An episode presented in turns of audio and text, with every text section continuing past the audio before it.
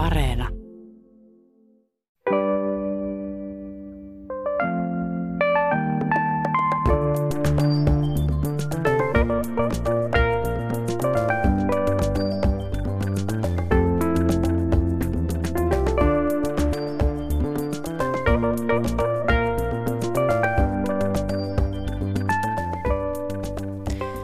Hyvää tiistai-aamupäivää, arvoisat Yle Radio 1 kuuntelijat.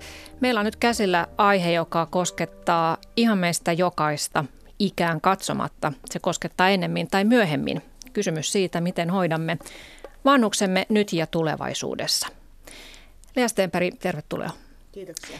Sinä olet erityissuunnittelija Ikäteknologiakeskuksessa ja tämä keskushan on osa Vallin eli Vanhus- ja lähimmäispalveluliiton toimintaa. Mitä te teette siellä keskuksessa? No, tämä on keväällä aloittanut työnsä, tämä ikäteknologiakeskus, ja jos ihan lyhyen tiivistää, niin vois, et ennen kaikkea halutaan ikäihmisten tarpeita nostaa esiin ja toimii ikäihmisten edunvalvojana tässä teknologisoituvassa ja digitalisoituvassa yhteiskunnassa, että heidän tarpeet tulisi kuuleviin. Ja toisekseen niin verkottaa tämän alan toimijoita ja koota sitä tietoa yhteen myöskin kaikkien saataville, jota, jota nämä toimijat tuottaa. Anna Pylkkänen, tervetuloa sinullekin. Kiitos. Sinä olet puolestasi työyhteisökouluttaja ja, ja käyt monissa hoitoalan työpaikoissa kouluttamassa työntekijöitä uudenlaiseen työkulttuuriin. Minkälaista työkulttuuria ajat vanhustenhoitopalveluihin? No oikeastaan sen voisi tiivistää siihen, että, että siitä laitoskulttuurista opetellaan uudelleen tähän kodin kulttuuriin. Siis siten, että, että tämä vanhuksen arki vanhuspalveluissa ei rakentuisi ainoastaan sen järjestelmän ehdoilla, vaan ennen kaikkea vanhuksen omiin toiveisiin ja omiin tarpeisiin pohjautuen. Ja tulisi, tulisi sen tehtäväkeskeisen suorittamisen tilalle sitä asiakaslähtöistä ja ihmiskeskeistä toimintaa. Ja sinulla on paljon, paljon näitä visioita, että miten vanhusten hoitotyö pitäisi tehdä. Kuullaan niitä lisää tässä ohjelman matkan varrella. Puhutaan ensin siitä, että mikä tällä hetkellä tilanne on vanhustenhoidossa, sitten siitä, että miten jatkossa asiat pitäisi hoitaa, kun niin sanottu hoivapommi räjähtää, ehkä räjähtää toivottavasti ei. Ja lopuksi keskustelemme siitä, että voisiko teknologiasta olla apua vanhusten kotihoidossa. Ja keskitytään tässä keskustelussa niihin yli 75-vuotiaisiin, jotka asuvat kotona ja jotka tarvitsevat jo arjessaan monennäköistä apua. Ja mä kerron tähän heti alkuun tällaisen kertomuksen tosielämästä erästä 90-vuotiaasta yksin asuvasta vammautuneesta ihmisestä, joka ei ole saanut kaupungin kotihoidolta riittävää apua. Kaupunki tarjoaa hänelle yhteensä kaksi tuntia päivässä kotihoidon apua, tämä jaettuna neljään eri käyntiin, vaikka omaisten mielestä tämä ikäihminen tarvitsisi näkövammansa takia jatkuvaa apua. Ja kotihoidon työntekijöiden käynnit eivät myöskään vastaa siihen tarpeeseen, mikä tällä vanhuksella on, että hän tarvitsisi apua laskujen maksamisessa ja pyykkien pesemisessä ja ulkoilussa ja kaupassa käymisessä, mutta näitä asioita hän kotihoito ei kata. Ja omaiset ovat hakeneet hänelle jo laitospaikkaakin, mutta siihen vanhus on kuulemma liian hyväkuntoinen. Ja hänellä haettiin myös sitten vammaispalvelulain mukaisesti henkilökohtaista avustajaa, mutta tämän sektorin virkamisten mukaan vanhuksen vamma johtuu vanhuudesta eikä hän siksi sovellu vammaispalvelulakiin ja hän on, ei ole tarpeeksi vammainen heidän mielestään. Ja kyse on siis 90-vuotiaasta sokeutuneesta vanhuksesta. Omaisten mielestä kotihoidon käynnit eivät riitä kerta kaikkiaan tämän vanhuksen turvalliseen elämään, mutta kun kirjallisessa päätöksessä niin kerrotaan, että kyllä ne riittävät, niin sitten ne ilmeisesti riittävät. Ja näitä päätöksiä tehdään papereiden perusteella ilman, että asiasta päättävät olisivat nähneet, mikä se tilanne on siellä vanhuksen kotona. Ja nyt tilanne on se, että tätä vanhusta hoidetaan omaisten hoitoringillä ja jaksaminen on äärirajoilla. Mitä te sanotte tällaiseen tilanteeseen? No tässä mun mielestä hirveän hyvin nyt tavallaan tämä heijastelee tilannetta yleisemminkin Suomessa. Eli nyt kun näitä laitospaikkoja lähdetty karsimaan, niin tarkoituksenahan oli, että laitospaikat tullaan korvaamaan sekä tehostetulla palveluasumisella, siis ympärivuorokautista hoitoa tarjoavalla palveluasumisella, että sitten ö, kotihoitopalveluilla ja, ja sitä täydentävillä palveluilla. Mutta me lähdettiin niin kuin yhteiskunnassa purkamaan ensin tätä laitoshoitoa ilman, että oli luotu riittävästi näitä kompensoivia toimia. Ja se on oikeastaan johtanut nyt siihen, että meillä on tällä hetkellä yhteiskunnassa hyvin paljon vanhuksia, jotka elävät siellä laitoskulttuurissa omassa kodissaan kokien sitä turvattomuutta, kun heillä ei ole riittävää, ö, tuki, riittävää tukea siinä arjessaan.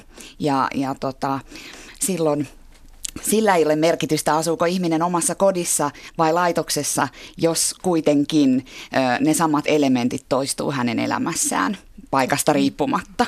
Kotihoidosta on tullut samanlaista kuin laitoshoito.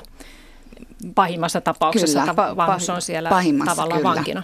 Pahimmassa tapauksessa varmaan näin on ja mä näkisin, että nämähän on niin meidän yhteiskunnallisia valintoja, miten me tehdään, että miten me resurssoidaan. Että tällä hetkellähän kuntien kotihoito, kodihoitajat siellä, he tekevät äärimmäisen raskasta työtä ja he ovat erittäin työllistettyjä ja, ja hyvin monet myöskin erittäin ahdistuneita siitä, että he ei pysty tekemään työtään, pysty niitä kotona asuvia ikäihmisiä hoitamaan sillä tavalla, kuin he itse haluaa, haluaisivat sitä tehdä, koska sitä kotihoitoa ei ole resurssoitu sillä tavalla, että he pystyisivät viettämään esimerkiksi tarpeeksi aikaa tai, tai että voitaisiin tyydyttää niitä tarpeita, mitä ikäihmisillä, kotona asuvilla ikäihmisillä on. Että sillä tavalla mä näkisin, että ne on meidän yhteiskunnallisia valintoja ja, ja sitä kotipalveluhenkilöstöä ei saisi siinä, siinä niin kuin tavallaan syyllistää, eikä heitä, se ei ole heidän, heidän vikansa, miten, miten, miten asiat on.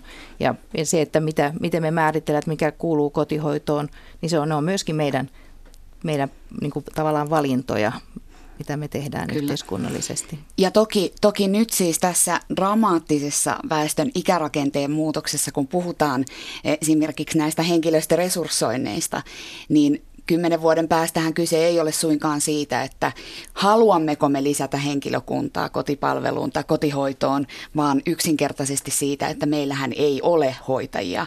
Kun meillä negatiivisimpien arvioiden mukaan tulee olemaan pulaa lähes sadasta tuhannesta sosiaali- ja terveysalan ammattilaisesta. Mutta kun meillä on tämä asia tiedossa, niin se mitä me tarvittaisiin, niin olisi juuri nyt niiden kompensoivien ö, palveluiden ö, ottaminen siihen rinnalle. Ja sitä me ei ole vielä tehty.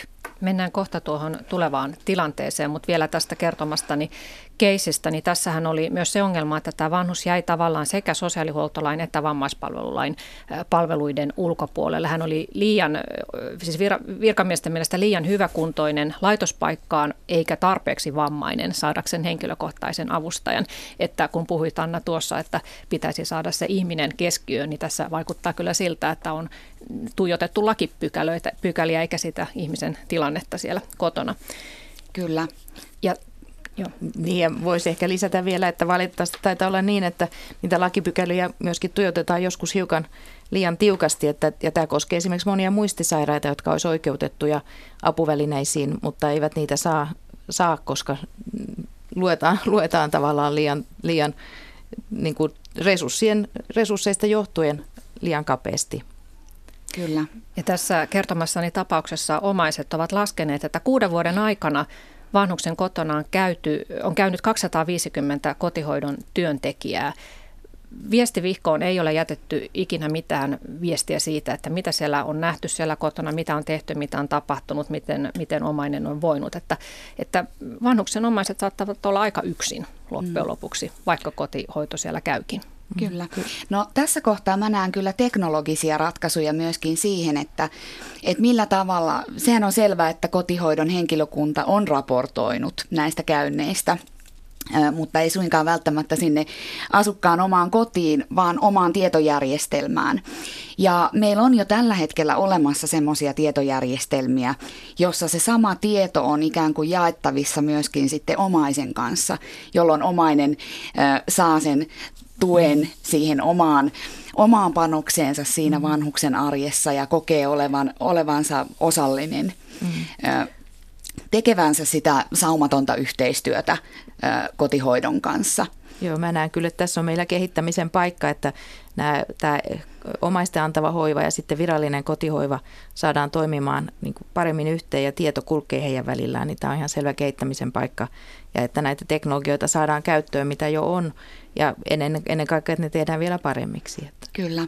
Ja, ja sitten jos mä ajattelen mun omaa työtäni, että mitä asioita me usein työyhteisöjen kanssa työstetään, niin yksi nousee aina selkeästi esiin ja se on tämä omaisyhteistyö. Eli siinä on hyvin usein myöskin väärinkäsityksiä puolin ja toisin. Hoitohenkilökunta saattaa ajatella, että pitää jotenkin itsestään selvänä, että omaiset tietää samat asiat kuin hekin tietävät. Et, et me joudutaan hirveän usein niin kuin, henkilöstön, hoitohenkilöstön kanssa todella asettumaan sinne omaisenkin asemaan, että et heillä ei ole sitä samaa tietämystä ja ymmärrystä ja kokemusta, mikä hoitajilla on. Ja sitä kautta niin kun lähdetään sitten rakentamaan sitä toimivampaa yhteistyötä. Mm.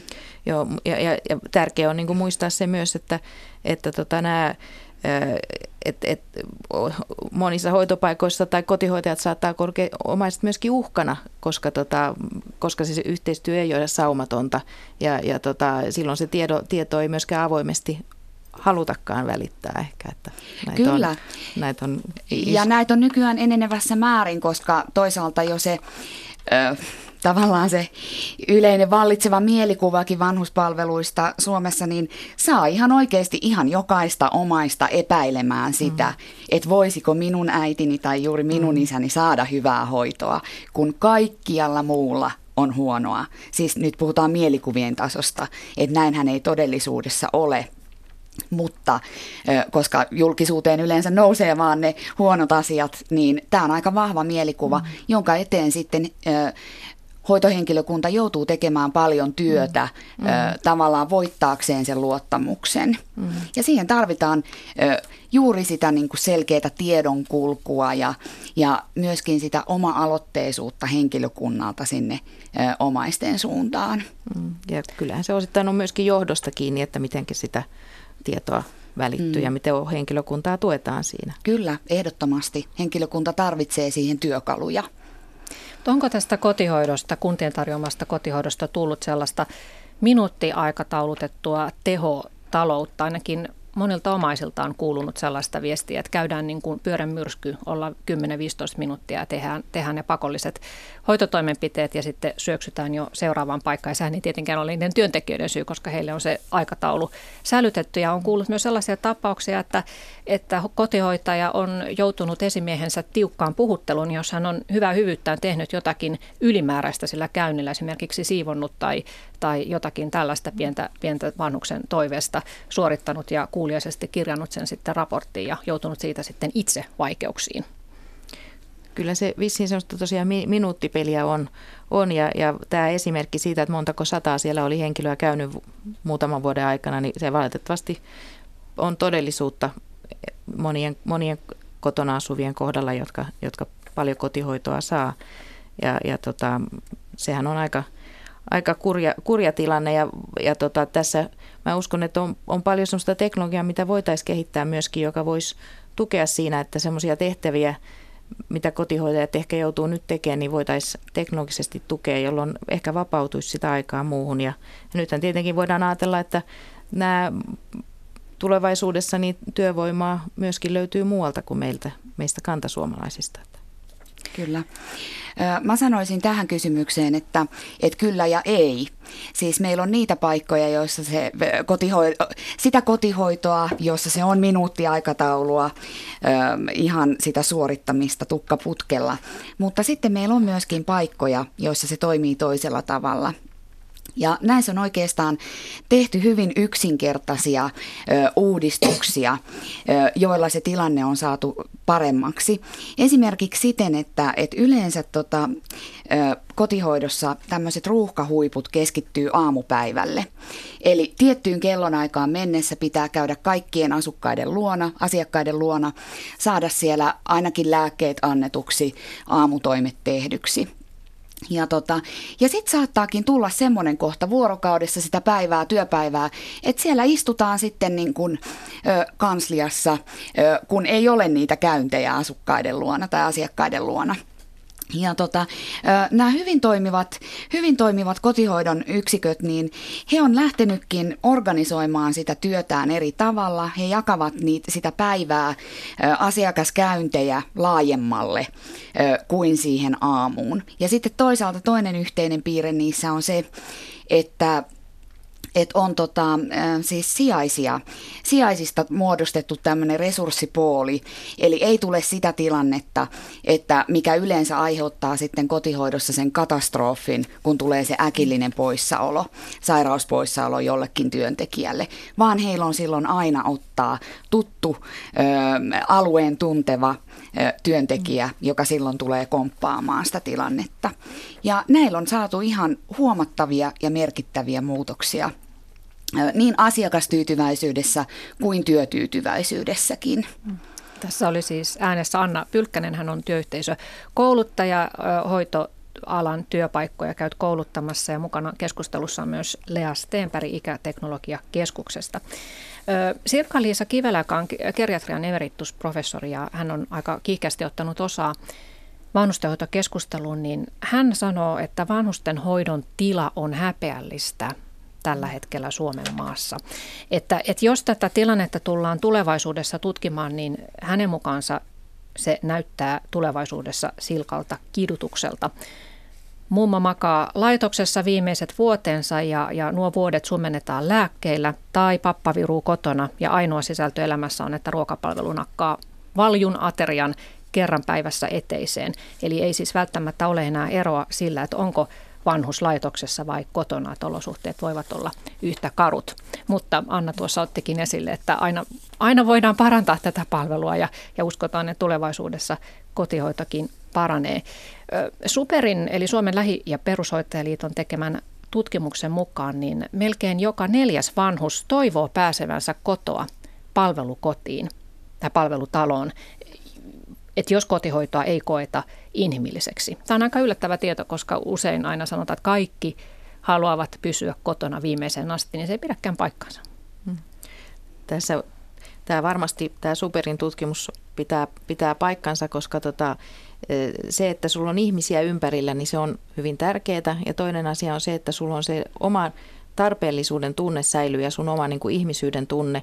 Ja sehän syntyy kontaktissa muihin ihmisiin. Ja sillä tavalla tämmöinen palvelutaloympäristö esimerkiksi tarjoaa ehkä helpommin myöskin mahdollisuutta yhteyteen muihin ihmisiin kuin se, että jos, jos asuu kotona ja vaikeasti liikkuu tai, tai näin, niin, niin tota, siinä on vaikeampi päästä yhteyteen muiden kanssa. Ja, ja sitten toinen on sitten se, että e, silloin kun kotona asuminen vaatii jo hyvin paljon palveluja, niin nyt ollaan itse Aalto-yliopisto on, on, on Kuntaliiton kanssa yhdessä laajasti tutkimassa sitä, että mitä nämä kustannukset on. Ja tota, se on varmaan sellainen, joka lähi, lähivuosina tulee herättää paljon keskustelua, että se ei välttämättä ole kokonaistaloudellisesti yhtään edullisempaa hoitaa, asua kotona kuin sitten tarjota palvelutaloympäristöä asumisena ikäihmisille. Ja, ja tota, mutta se on tietysti, kun nämä rahavirrat tulee eri momenteilta, mutta jos katsottaisiin yhteiskunnallisesti ja kokonaistaloudellisesti asiaa, niin, niin silloin näitä palvelutaloja kannattaisi rakentaa enemmän ja ra- rakentaa sellaisia paikkoja, jossa ihmiset voi kohdata toisiaan, joka myöskin taas auttaa sitä kotona asumista ja jaksamista siinä. Ei tarvitse syödä yksin. Mm. Kyllä, ja ihan varmasti kodistakin on mahdollista tiettyyn pisteeseen asti saada juuri niitä kotihoidolla kompensoivilla palveluilla se paikka, jossa ihminen haluaa olla loppuun asti. Mutta kun se ongelma on nyt juuri se, että meiltä puuttuu ne kompensoivat palvelut. Mm. Ja me emme voi odottaa esimerkiksi sitä, että siihen ihmisten sosiaaliseen tarpeeseen kyettäisiin sosiaali- ja terveysalan kautta vastaamaan juuri sen työvoimapulan takia, joka meillä tulee olemaan jo vajaan kymmenen vuoden päästä. Eli nyt meidän todella tulisi niin kuin, löytää niitä ratkaisuja, joilla me sitten saadaan hyvin organisoitua esimerkiksi vapaaehtoistyöntekijöitä, sitä sosiaalista kanssakäymistä, joka tuo sen tuo sen tota, inhimillisten kontaktien, kontaktit siihen arkeen ja sen merkityksellisyyden myöskin elämään. Mm. No niin, Anna Pylkkänen ja Lea Stenberg, olettekin johdattaneet jo tämän keskustelun seuraavaan teemaan, eli tähän, että miten, miten tämä jatkossa hoidetaan. Ja mä otan tähän vähän tämmöisiä kauhistuttavia lukuja, lukuja tähän väliin. Eli niin kuin Anna Pylkkänen tuossa mainitsitkin jo yhteen kertaan. Eli on laskettu, että kymmenen vuoden päästä meillä on pula sadasta tuhannesta hoitotyöntekijästä. Ja on laskettu, että vuoteen 2030 mennessä yli 85-vuotiaiden määrä kaksinkertaistuu. Heitä on silloin 226 000.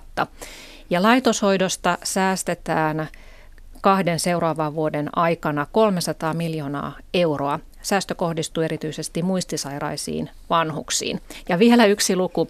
2017 mennessä tavoitteena on asuttaa kotona yli 75-vuotiaista ihmisistä 91 prosenttia. Nyt kun näitä lukuja miettii, niin tämä kuulostaa aika, aika vaikealta yhtälöltä. Mitä on tehtävissä? Tämä on vaikea yhtälö ja siitä ei, ei päästä mihinkään. Tota, ja näitä tuli, tuli pitkä, pitkä joukko näitä, näitä lukuja ja, ja asioita sulla, mutta se yksi, yksi ehkä, mikä minusta on sellainen pieni toivonpilkahdus, on se, että voidaan ajatella, että tulevaisuudessa myöskin ikäihmiset on parempi kuntoisia sen takia, että tänä päivänä pystytään hoitamaan itseämme paremmin kuin ehkä aikaisemmin ja ravitsemus on parempaa ja näin poispäin. Tiedetään liikunnan merkitys, tiedetään sosiaalisten suhteiden hoitamisen tärkeydestä, tiedetään mitä muistia hoidetaan ja kaikkiin näihin tehdään paljon töitä, töitä järjestöissä ja, ja, tota, ja, ja, ja kunnissa myöskin. Ja nämä mun mielestä antaa semmoista toivon pilkahdusta siihen, että se ajanjakso elämässä, jolloin sitä raskaampaa hoivaa ehkä tarvitsee, niin saattaa tulevaisuudessa olla lyhyempi, joka saattaa tässä asiassa sitten olla yksi, yksi tämmöinen auttava, auttava Kyllä. näkökulma. Ja itse asiassa sehän on tälläkin hetkellä, se raskaan avun tarve sijoittuu ihmisen elämässä sinne kahteen kolmeen, yhteen viiva kolmeen viimeiseen elinvuoteen. Ja toisaalta jos me ajatellaan tämän hetken tilannetta, niin yli 65, kaikista yli 65-vuotiaista, niin sen kaikkein raskaimman hoidon tarpeessa on tälläkin hetkellä vain 10 prosenttia kaikista yli 65-vuotiaista. Eli se on kuitenkin ö, pieni luku, eli tarkoittaa siis sitä, että ihmiset elävät pitkään hyvinkin toimintakykyisinä ja terveinä. Mutta oikeastaan kun me ajatellaan sitten näitä tapoja, joilla me voidaan ennakoida tätä suurta muutosta – niin yksi keskeinen asia on se, että me emme voi ainoastaan sammuttaa niitä tulipaloja. Et me, et se, et se, että meidän tulisi nähdä se ihmisen elämänkaari jo ennen sitä raskaan avun tarvetta ja sinne ryhtyä nyt rakentamaan niitä tukitoimia. Ja tällä mä tarkoitan nyt ö, muun muassa juuri kaikkea semmoista yhteisöllistä, jolla ihminen voi ku- tuntea ö, olevansa osa yhteisöä mm. ö, ja ko- kokea olevansa merkityksellinen osa yhteisöä. Ja, ja toisaalta sitten semmoisia toimintoja, jolla sitä ö, fyysistäkin toimintakykyä ylläpidetään ja ennaltaehkäistään ö, niitä erilaisia vaivoja. Eli ne hyvinvointia edistävät ö, ja en, ennaltaehkäisevät palvelut, niin niihin tulisi investoida nyt. Kyllä, ja tässä yksi asia on myöskin, tota, että esimerkiksi tämmöisiä jotakin korttelitupia ja ikäihmisten kohtaamispaikkoja, jotka olisi lähellä, johon olisi helppo mennä, vaikka yksin tai naapurin kanssa yhdessä, ja, ja tota, jossa voisi sitten vaikka ruokailla yhdessä, jossa saisi sitä niin kuin, vuorovaikutusta muiden kanssa, ja, ja jotka olisi myöskin ehkä sellaisia paikkoja, joihin vapaaehtoisten olisi helpompi, helpompi tulla ja mennä, jossa voisi vaikka sitten käydä lenkillä tai mm korttelia kiertää myöskin yhdessä. Just näin. Ja yksinkertaisimmillaan tämä juurikin tarkoittaa sitä, että kunta antaa käyttöön ilmaiseksi asuinalueelta tiettyjä tiloja, monitoimitiloja, jotakin vaikkapa koulun, koulun niin kuin iltaisin käyttämättömiä tiloja, jossa sitten asuinalueen seniorit voivat järjestää ihan omaehtoisestikin erilaista toimintaa. Tästä on itse asiassa saatu hirveän hyviä kokemuksia. Kyllä. Ja on tavallaan nähty, että nyt tämä meidän ikääntyvä sukupolvemme jotka nyt ovat siellä kympistä ylöspäin, niin heillä on hirveän vahvana tämä yhteisöllisyys. Mm. Että kun kunta vaan tarjoaa niitä tiettyjä elementtejä, vaikkapa sen ilmaisen tilan, niin siellä lähtee heti toimimaan erilaiset näiden asukkaiden pyörittämät toiminnot. On mm. yhteisruokailuja ja on erilaisia harrastepiirejä.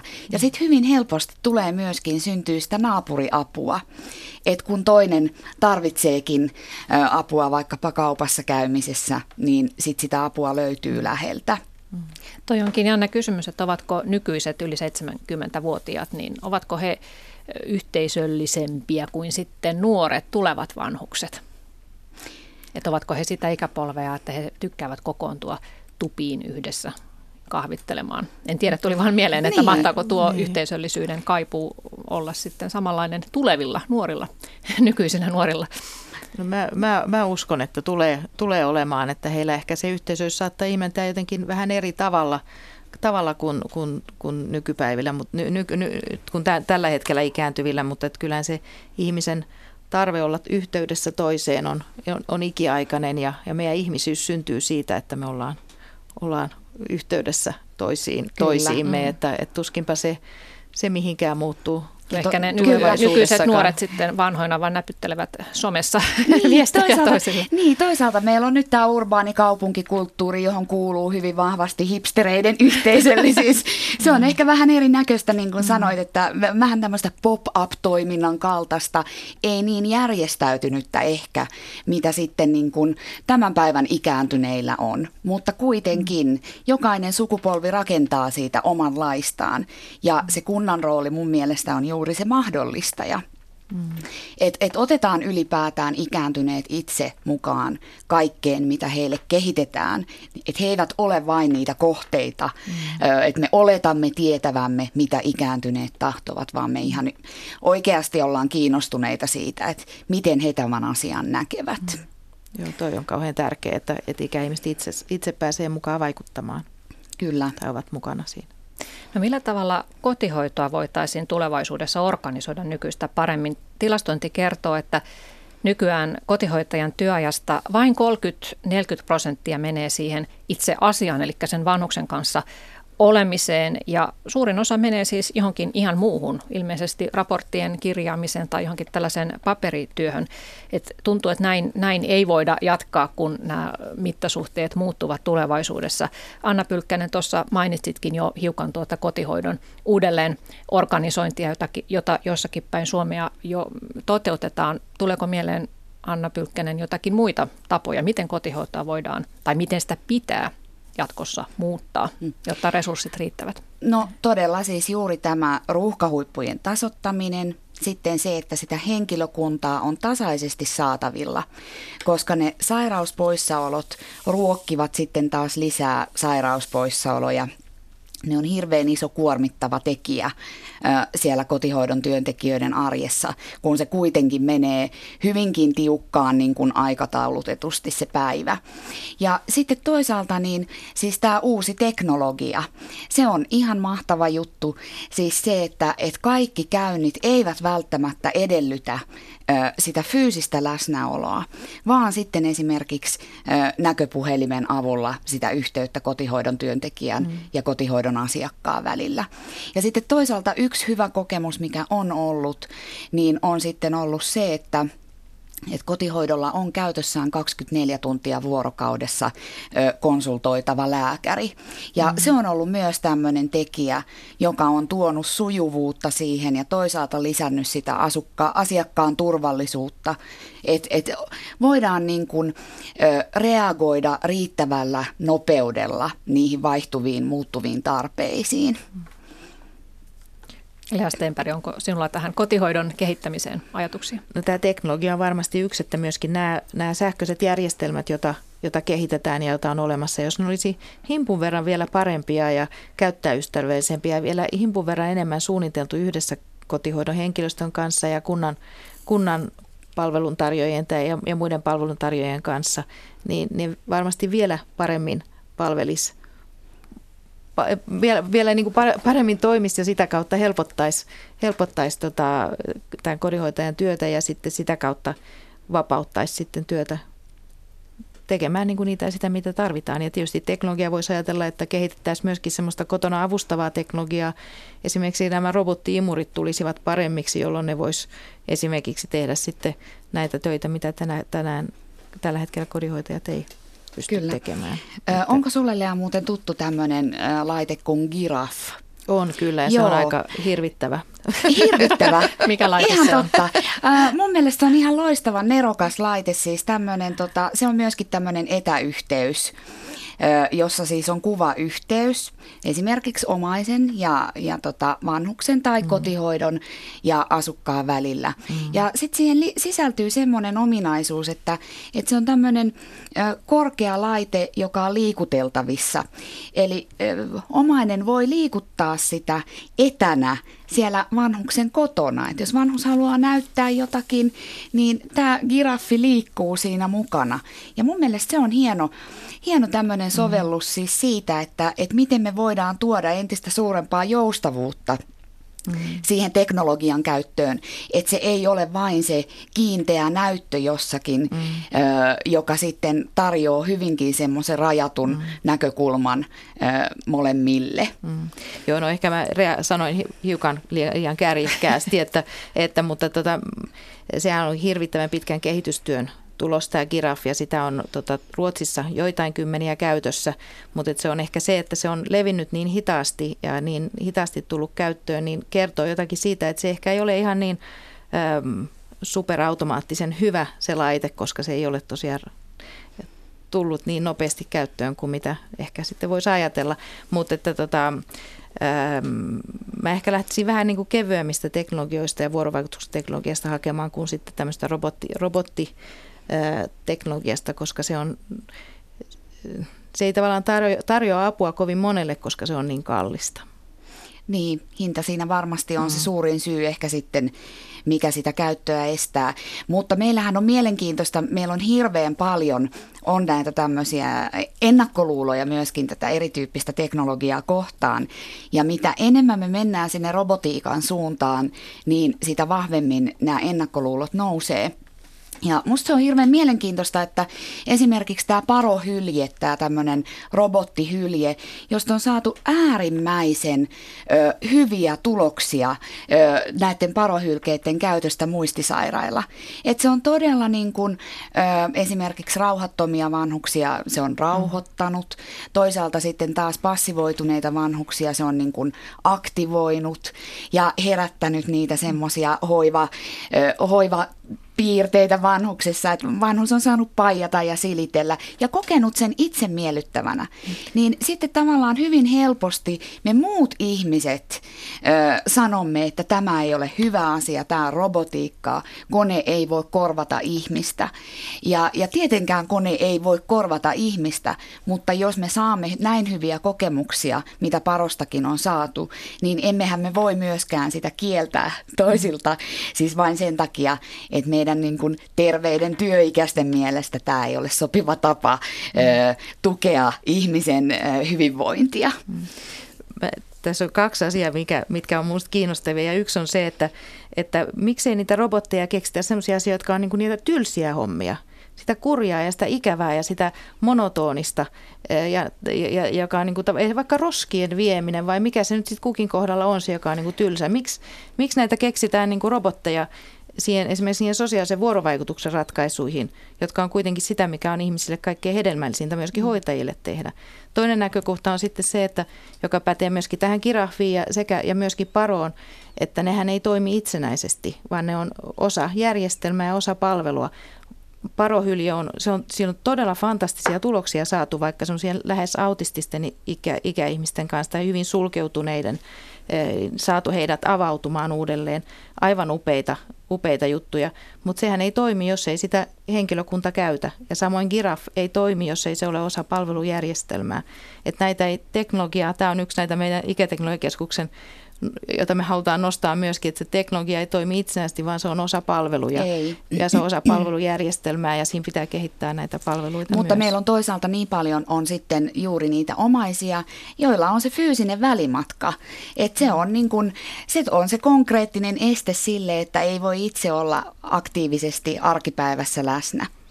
Sari, saanko mä sanoa Joo, vielä niin. yhden asian tähän? Joo, mä voin vaikka kahvia tässä väliin. Kotihoitoon liittyen. Eli, mutta mä haluaisin jotenkin niin kuin nähdä tulevaisuudessa sen, että nyt kun me puhutaan tästä kotona asumisesta, niin me hirveän helposti mielletään tämä asia niin, että et, et se on se suljettu koti sitten, jossa se vanhus on. Ja sinne tuodaan kaikki. Mä haluaisin nähdä myös niinku niitä kotoa pois vietäviä palveluita. Eli se, että et, et vaikka ihminen asuu siellä kodissaan, vaikka hänellä on niitä toimintarajoitteita ja sairauksia, niin sen ei tarvitsisi kuitenkaan merkitä sitä, että hän on 24 tuntia vuorokaudessa lukittuna sinne omaan kotiinsa. Mm. Eli jos meidän jotain nyt tulisi kehittää, niin meidän tulisi kehittää niitä toimintoja, joilla ikääntyneet pääsevät myös sinne oman kodin ulkopuolelle mm. tapaamaan toisiaan, tulee sitä sosiaalista kanssakäymistä, koska sen vaikutus ihmisen kokonaishyvinvointiin on kyllä tosi merkittävä. Kyllä. Ja toisaalta sitten se, että esitetäänkö me oikeita kysymyksiä, että, että miten esimerkiksi, voisiko meillä löytyä teknologisia ratkaisuja sille, että kun muistisairas poistuu omasta kodistaan, ja sehän koetaan tällä hetkellä ongelmana, vaikka se ongelma on se, että muistisairas ei löydäkään sinne enää takaisin. Mm. Ja miten me voitaisiin tämmöisiä asioita sitten teknologiallakin ratkaista? Kyllä. Se on totta kyllä, että jos miettii näitä, mitä uutuuksia teknologian saralle on tullut vanhustenhoitoon, niin ne perustuvat juuri siihen ajatukseen, että vahditaan sitä, että se vanhus ei poistu sieltä mm-hmm. kotoa. Mm-hmm. Esimerkiksi luin tällaisesta ö, kukkapylvääseen asennetusta sensorista, johon on ohjelmoitu vanhuksen normaali päivärytmi. Eli jos hän erää, tai on ohjelmoitu, että hän herää yleensä aina seitsemältä. No jos hän herääkin yhtäkkiä yhdeksältä, niin, niin tuota, tämä laite heti soittaa omaiselle, joka puolestaan sitten soittaa tarkistussoiton vanhukselle, että onko kaikki ok. Nimittäin jos näin ei tehtäisi, niin tämä, tämä saattaisi tämä laite soittaa suoraan tuonne turvayhtiöön ja sieltä tultaisiin sitten tekemään niin sanottu turha turha kotikäynti. Ja tämä auttaa myös niissä tilanteissa, jossa vanhus on lähtenyt yöllä levottomana liikkeelle ja, ja kurkkii sinne rappukäytävään, mutta ei kuitenkaan lähde minnekään. Jälleen vältytään ä, turhalta käynniltä. Mutta tässä justiin, kun miettii tätä tarkemmin, niin tämän keksinnön ä, ajatus on juuri se, että vältytään käymästä sen vanhuksen luona ns. turha kotikäynti ja myös siis se, että, että hän, hänen täytyy pysyä siellä neljän seinän sisällä, niin kaikki on hyvin. Mm, joo, no e, on siinä ehkä nämäkin elementit, mutta sitten siinä on, sehän on tavallaan tämmöisen turvapuhelin tai turvapuhelinrannekkeen asemasta tämä, tämä kor, korvaa tämä laite osittain, mm, osittain niitä, eli se aistii sen, että onko siellä kaikki kotona onko siellä kaikki hyvin. Ja, ja sehän on se, mihin sitä otetaan käyttöön myöskin, että ei, ei jäisi virumaan kaatuneena lattialle ja ei saisi niin, apua silloin, kun mm. sitä tarvitaan. Ja se on niin kuin se tarve, johonka, johonka sitä on kehitetty, eikä niinkään vahtimaan, että ei, niin. ei kotoa, kotoa. Mutta että teknologiassa ja ylipäänsä kun, kun ajatellaan tulevaisuudenkin teknologiaa, niin tämä, nämä eettiset asiat on yksi hirveän tärkeä asia. Ja sitten toinen tosiaan se, että mikä on se ikäihmisen oma tarve ja toive. Ja miten mahdollistettaisiin mahdollisimman hyvä, laadukas, ta, semmoinen elämä, mitä mä oon haluan elää itse ja, ja mikä on kullekin. Kyllä. Ja Lea Seperi, sinähän olet ollut paljon tutkimassa sitä, että mitä ikäihmiset itse mm. ajattelevat teknologiasta. Ja, ja, ja tu, yksi tutkimustulos oli sellainen, että he eivät ole ollenkaan niin muutosvastarintaisia kuin nuoremmat voisivat kuvitella. Ja he mm. ovat jopa valmiita itse maksamaan mm. teknologisesta apuvälineistä, jos ne auttavat arjessa. Ja varmaan yksi kysymys on myös se, että onko niitä helppo käyttää? Mm. Ovatko ne laitteet käyttäjäystävällisiä. Mm, ja sopivan hintaisia. Niin, että, kyllä. Tota, tämä, tämä muutos vastarintaisuus koskee vaikeakäyttöisiä, epätarkoituksenmukaisia laitteita. Se koskee laitteita, joita itse ei koe, koe tarvitsevansa. Eli laite, joka on vastaa mun tarpeisiin, jota mä osaan käyttää, jos on sellaiset käyttöohjeet, jota mä osaan tulkita, joka tukee mun, mun, mun oman arvon tuntoa, mun itsenäisyyttä, se tukee mun vuorovaikutusta muihin ihmisiin – ja joka on mulle sopivan hintainen, niin kyllä näihin. Ja hyvin monet on tosiaan valmiita meidän tutkimusten mukaan myöskin itse käyttämään omia rahoja. Sitten tietenkin pitää samalla muistaa, että Suomessa on iso määrä hyvin pienituloisia ihmisiä, joille se ei ole mahdollista käyttää rahaa, mutta ne, joilla on, niin on, on tulevaisuudessa yhä valmiimpia myöskin investoimaan teknologiaan. Joitakin mm. satoja euroja. Mutta mm. tässä tietysti sitten myöskin tullaan siihen tähän laitepaljouteen, että, että laitteet vielä, jotka keskustelis keskenään ja olisi, olisi niin sanotut avoimet rajapinnat laitteiden kesken, että sulla ei tarvitse olla sitä ihan hirveää isoa arsenaalia ja kaikki toimii eri tavalla, vaan että siinä olisi niin kuin se olisi se, ei, ei niin, että jokainen palvelu maksaa 40 euroa kuussa ja jokainen laitteen, laitteen liisaus maksaa sen 50 euroa siihen päälle, niin siinä on aika nopeasti kenen tahansa taloudelliset rajat vastassa. Ja ikäihmisten asenteet toki vaihtelevat teknologian suhteen. Sä kerroit Leo, Lea mulle esimerkin siitä puhuvasta pakastin ruoka-automaatista ja, ja siihen, että miten sen tarjoamaan apuun suhtaudutaan. Mm. Niin, siinä on tota, tosiaan tämmöinen laite, jossa on pakastin ja uuni oikeastaan yhdistetty yhteen ja, ja tota, toiset on aivan haltioissaan, että saan itse valita, koska syön, saan itse lämmittää, valita sen, mitä sieltä pakastimesta valitsen tänään syötäväksi ja, ja sitten valmistaa sen, sen itselleni sen sijaan, että, että minulle tulee tota, mihinkä aikaan nyt sitten tulee se haalea, haalea ateria ja annetaan overausta, kun saa sitten toiset sanoa, että se on se päivän huippuhetki, kun se ateria minulle tuodaan ja se on se hetki, kun saan tervehtiä ja katsoa toista ihmistä silmiin ja, ja, tota, ja tämähän on yksi tärkeä tässä teknologiassa myöskin, että kaikki ei me, me ei, me ei olla samanlaisia, että tässä pitää ihmisten yksilöllisyys ja, ja, ja tota, tosiaan lähteä jokaisesta ihmisestä erikseen katsoa se, että mitä, mikä, mikä kenellekin sopii. Kyllä. Ja jotenkin siis tämä haalee ateria, niin se kuulostaa niin lohduttomalta, että et, et kumpa me löydettäisiin semmoisia ratkaisuja, siis vähän siihen tyyliin, mitä nyt on Voltit ja muut, nämä uudet startupit, jossa tota, ihminen voi tilata minkä tahansa ö, ö, lähistöllä olevan ravintolan ruokaa ja saa sen annoksen. Että et kenties meillä syntyisi esimerkiksi semmoisia lounassetelijärjestelmiä ikääntyneille, että sen ei tarvitsisi olla se kaikkein mauttomin ja, ja kaikkein haljuin ja valjuin ateria, vaan että siinä voisi ne omatkin makutottumukset päästä kunniaan ja mm. ehkä jopa se sosiaalinen kanssakäyminen, että se ruokailu olisikin se päivän kohokohta yhdessä sellaisten ihmisten kanssa, joiden kanssa aikaa haluaa mm. viettää siinä omalla asuinalueellaan ja lähiympäristössään. Niin, tai mitä jos, anteeksi. Joo, sano vaan jos, jos, jos painostettaisiin tai laitettaisiin siihen vähän, vähän satsausta, että ikä, ne, jotka haluaa, niin pääsisit johonkin syömään yhdessä. Just näin. Ja, ja sen, sen sijaan, että jos pääsis sieltä neljän seinän sisältä ulos ja, ja, tota, ja samalla ehkä se ruokakin maistuisi ihan toisella tavalla ja samalla kunto kohenisi. Ja... Kyllä.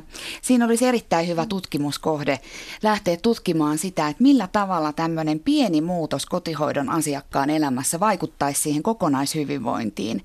Et sen sijaan, että se olisikin se ateria palvelun valjuateria, niin tulisikin se ulos kotoa poistuminen ruokailu yhdessä muiden kanssa. Ja se, kun puhutaan teknologiasta, niin voi tulla monelle sellainen olo, että, että se on jotenkin niin kylmää ja jotain hirveän monimutkaista älyseiniä ja, ja sensoreita ja valvontakameroita. Mutta todellisuudessahan teknologiset ratkaisut voivat olla hyvin pieniä ja arkisia. Muovinen tölkinavaaja, hälyttävä dosetti, sähkölukko, senioripuhelin, piikit kengässä ulkoilua varten, toimiva kuulolaite, tämmöisiä pieniä arkea helpottavia innovaatioita. Mm. Kyllä, ja sitten toisaalta tässäkin asiassa musta olisi hirveän hyvä ymmärtää se ennakoinen merkitys. Eli se, että jos me saataisiin näistä teknologiataidoista, IT-taidoista kansalaistaitoja, että et ylipäätään tietotekniikka olisi kaikille ihmisille iästä riippumatta, se olisi tuttua, niin myöskin se kynnys sitten erilaisten teknologisten vempainten käyttöönottoon ei olisi kor- niin korkea, vaikkakaan, niin kuin sanoit, niin se ei ikääntyneellä olekaan, jos se on toimivaa se teknologia. Niin, nimenomaan ehkä myöskin nämä, nämä IT-taidot kansille, kansalle, kaikille olisi, olisi helpommin saavutettavissa, jos ohjelmat olisi helppokäyttöisempiä ja enemmän käyttäjien kanssa yhdessä suunniteltuja ja, ja tota, sillä tavalla helpompia, helpompia meille kaikille, että, että, tota, että tulevaisuus varmasti tarjoaa paljon tämmöisiä hyvin, niin kuin Sari mainitsit, näitä, näitä tämmöisiä pieniä innovaatioita, mutta sitten miten olisi joku tämmöinen automaattinen taksi, joka vie yhteisölliseen kokoontumispaikkaan? Kyllä, mm, just mm. näin.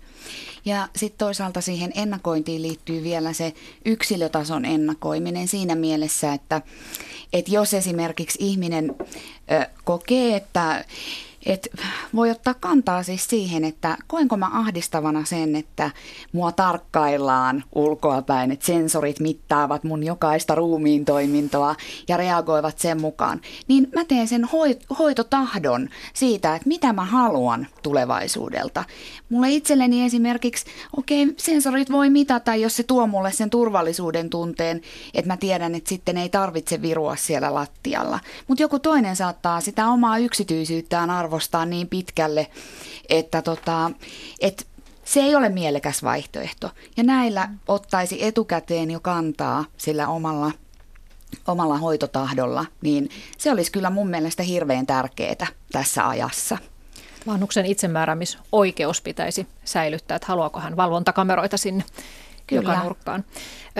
Tuosta Lea Stenberg otit esille tosiaan tämän, että toimiiko se, se laite sitten ja myös otit tämän robottimurin esille, niin siitä vaan pieni esimerkki Salosta. Siellä on vedetty hanketta, jossa on tehty hyvinvointiteknologiaa tutuksi kotihoidossa ja laitoshoidossa ja on käytännössä kokeiltu erilaisia teknisiä apuvälineitä ja kävi sitten ilmi, että tämä robottiimuri koettiin hyväksi ideaksi, mutta käytännössä se ei sitten toiminut.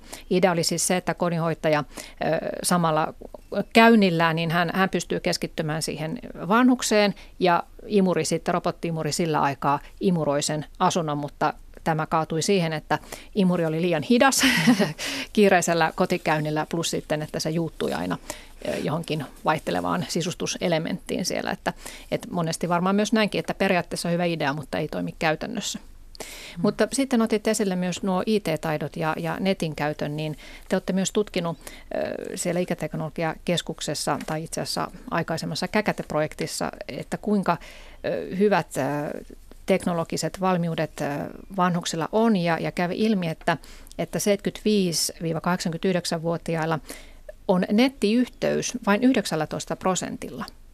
Se on aika Pitääkö tämä paikkaa? Se on, no, kuulostaa vähäiseltä. Se, joo, se on hiukan isompi nykyään. Että itse asiassa tilastokeskukselta tuli juuri viime viikolla uudet tilastot, joka, jotka näytti sen, että 35 prosentilla jo on mm-hmm, nettiyhteys. On mutta joo.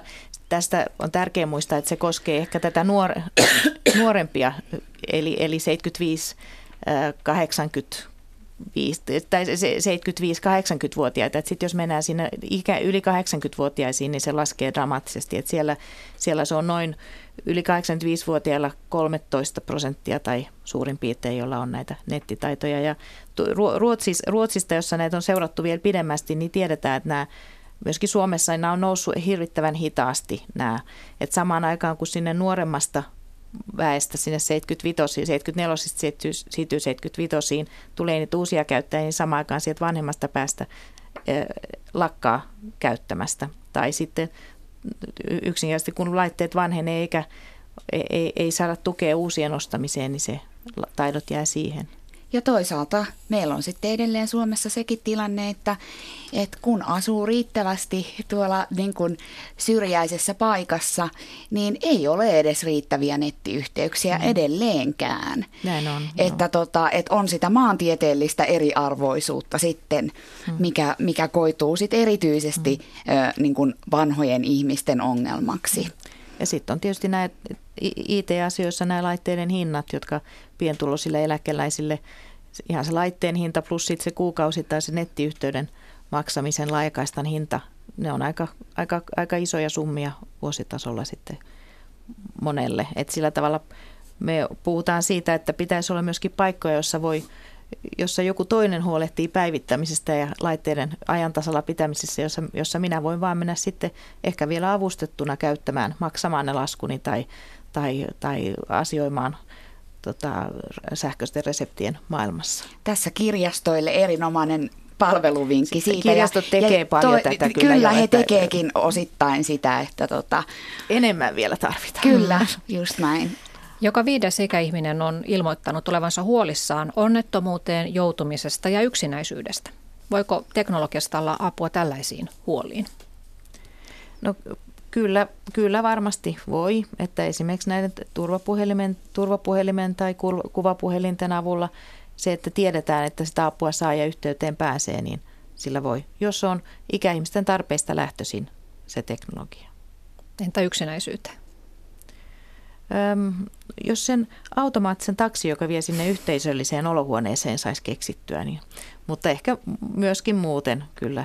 Se voisi olla myös virtuaalinen olohuone. Helppo, jos, helppokäyttö, niin. helppokäyttöiset kuvapuhelinsovellukset voisi olla yksi semmoinen. Kyllä, ja niitähän löytyy jo. Helppokäyttöisiä kuvapuhelinsovelluksia löytyy tällä hetkellä. Tai, e, e, e, että tota, et, ja tutkimusten mukaanhan siis tämmöinen kuvapuhelin, mä en muista sitä tarkkaa minuuttimäärää, että mikä siinä on se minuuttimäärä, jonka jälkeen ihmiselle tutkitusti tulee se kokemus siitä, kuin olisi ollut ö, ihan fyysisestikin ö, läsnä toisen ihmisen kanssa. Eli kyllä me sillä pystytään ihan selkeästi myöskin vastaamaan ö, osittain niihin sosiaalisiin tarpeisiin. Teknologiasta voi olla apua arjessa, mutta se ei korvaa ihmistä, kuten tässä keskustelussa on tullut ilmikin. Ja lopuksi haluaisin vielä kysyä teidän mielipidettä, kun puhutaan tästä, että miten tämä asia vanhustenhoito tulevaisuudessa hoidetaan, niin sosiaalityön väittelijä Tanja Kuronen Helsingin yliopistosta, niin hän on esittänyt tämmöistä kansalaistyömallia, eli että joukkorahoituksella ja julkisen rahoituksen yhteisvoimalla palkattaisiin ihan tavallisia ihmisiä pitämään seuraa vanhuksille, siivoamaan heidän kotejaan, kastelemaan kukkia, auttamaan pyykkäämisessä ja kaupassa käymisessä ja painavien asioiden nostelemisessa.